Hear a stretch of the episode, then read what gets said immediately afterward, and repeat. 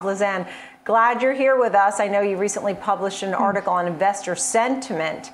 And it, this is very important. You have a great chart capturing consumer confidence and what's happening here. Is what's misleading and what's on point here?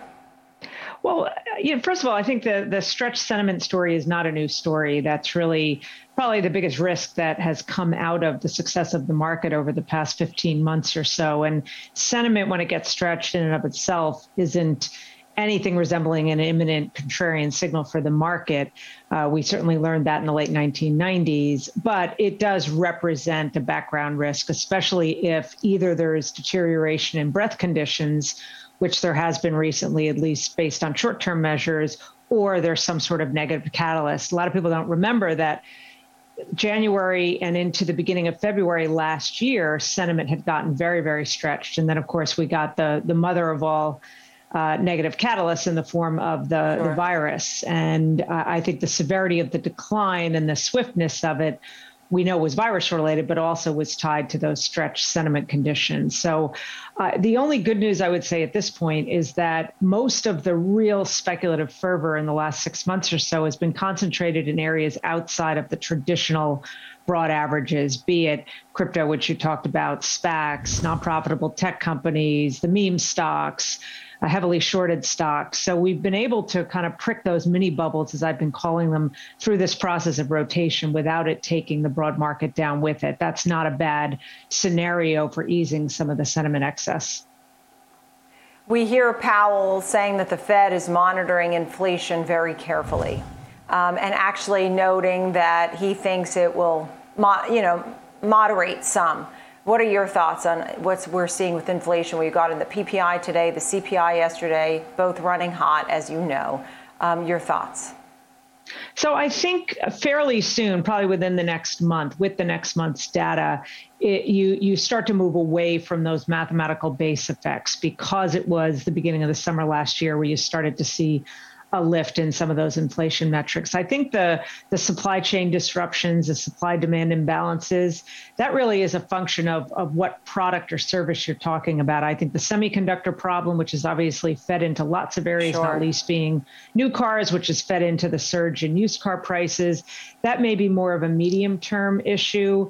And then it's a question of the psychology of inflation. A lot of people don't realize that what happens when you get into 70s style inflation is psychology plays a big part. That's the spiral piece of it that uh, becomes an increase in wages turns into a not just a one time reset, but the systemic year after year inflation problem. I still don't think the conditions for that type of an environment uh, exist. And I think maybe one of the interesting messages that could be coming from within the stock market, if you look at the breadth statistics we were talking about, severe weakness in areas like materials and energy, which isn't consistent with an inflation story that lasts for months and months, if not years and years. So I think the combination of the message that's come from the bond market with uh, you know the 10-year treasury still sub 1.4 and maybe underlying trends within the equity market are for now supportive of maybe not inflate this inflation problem uh, ending imminently it not turning into 70s style systemic wage price spiral version right. of inflation. Right, yeah. And as you're noting here, right, and we've seen households in different situations. Some have been investing, right, And as we talked about memes and, and new investors. Some have been struggling and, re- and require the stimulus. And so I feel like we have a lot of little different stories as far as it goes. Yeah. JOLTS, we have record openings for jobs um, and others who just are not ready to return to work, childcare, afraid to bring COVID home. Um, or just getting some stimulus still. All of that, I guess, will go away in the fall. But uh, what else are you watching when it comes to what's going on with households?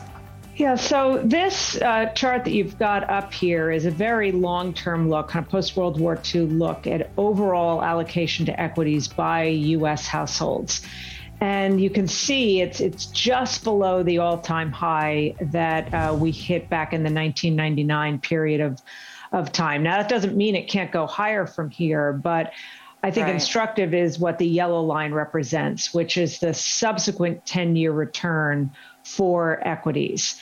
And it it suggests we should temper expectations for very positive returns in the next 10 years simply because a lot of that juice which comes into play when you're at low levels of equity exposure, like existed in the very early 90s in advance of what became the, the 20 year bull run. Um, that doesn't right. exist in this environment right now. So it doesn't mean deep negative returns. I just think, in conjunction with very stretched valuations and this high household exposure to equities, we just want to make sure that return expectations beyond the very near term are in keeping with some of those stretched sentiment and valuation conditions. And as chief investment strategist, I'm sure you put out a cautionary note as well as to being diversified and don't put all your eggs in one basket, as you said, to not only um, sort of temper our expectations, but also to do this and invest in a smart way, right? Not only diversification, but I'd say in particular the, the tried and true discipline that really should be heeded in this environment is just periodic rebalancing. In fact, what's interesting about right. that prior chart on household equity exposure is up until recently, the last 10 years or so wasn't dominated by a fund flow story. You, you had been seeing inflows into equity ETFs, but outflows out of traditional mutual funds. And the overall flow story is not behind this rise. What's behind this rise is obviously the success of the market and the lack of rebalancing that was, was done. The beauty of, of rebalancing, it's sort of a boring thing to talk about, but it forces us to do what we know we're supposed to, which is not so much right. buy low, sell high. That almost infers all in, all out, but add low, trim high.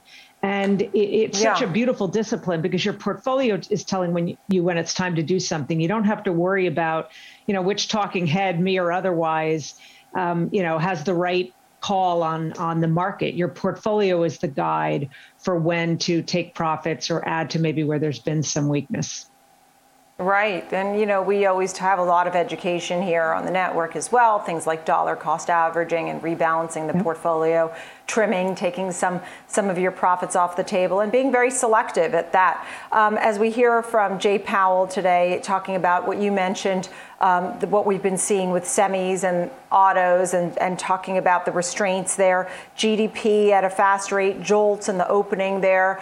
Um, what are what's on your mind as the big picture goes forward? How are you feeling about the economy, the reopening? Um, I'd love to say we feel so great and optimistic, but I guess it's a slow it's a slow trajectory, even though GDP is flying and all that. It just feels like it's going to take some time, right? It's going to take time. Uh, I think we're we're all coming to the realization that we are in the midst of, if not already past, based on just calendar timeline, the peak growth rate in terms of both the economy and likely um, earnings. That doesn't mean the same thing as peak growth. In level terms, will continue to grow, but just by virtue of the math, the rate of growth is uh, was was probably peaked in the in the second quarter, and that does tend to usher in not necessarily significant weakness for the market, but more bouts of volatility. Obviously, with dealing with the Delta variant, there's not a sense that we're going to see broad scale lockdowns, certainly not at the federal level, probably not even at the state or local level. But I think what's important to look at is some of those real time, short duration metrics, whether it's OpenTable seated diners or TSA traveler throughput or hotel occupancy, that have really been booming in the reopening phase to see whether human behavior adjusts to concerns about the Delta variant. So you can have a right. potential hiccup in the economy that comes just because of how we react to concerns about the virus. So unfortunately, that as a factor is is still very much in, in, front of us, and that's the big factor of uncertainty that we don't know. And then the other, I suppose, risk that is part of the narrative these days is Fed policy. Uh, you know, are they, are they setting themselves up for a policy mistake, either by tightening uh, too quickly or too forcefully if this is indeed transitory or if they get behind the curve. So cycles forever have often ended because of what monetary policy authorities do, not purposely making a mistake, but just the timing is a bit off. So I think we, we always have to have that in our in our sights, especially in an environment where we're going from such loose monetary policy now to this shift toward uh, tapering. Uh, so I, I just don't think those could be some volatility drivers.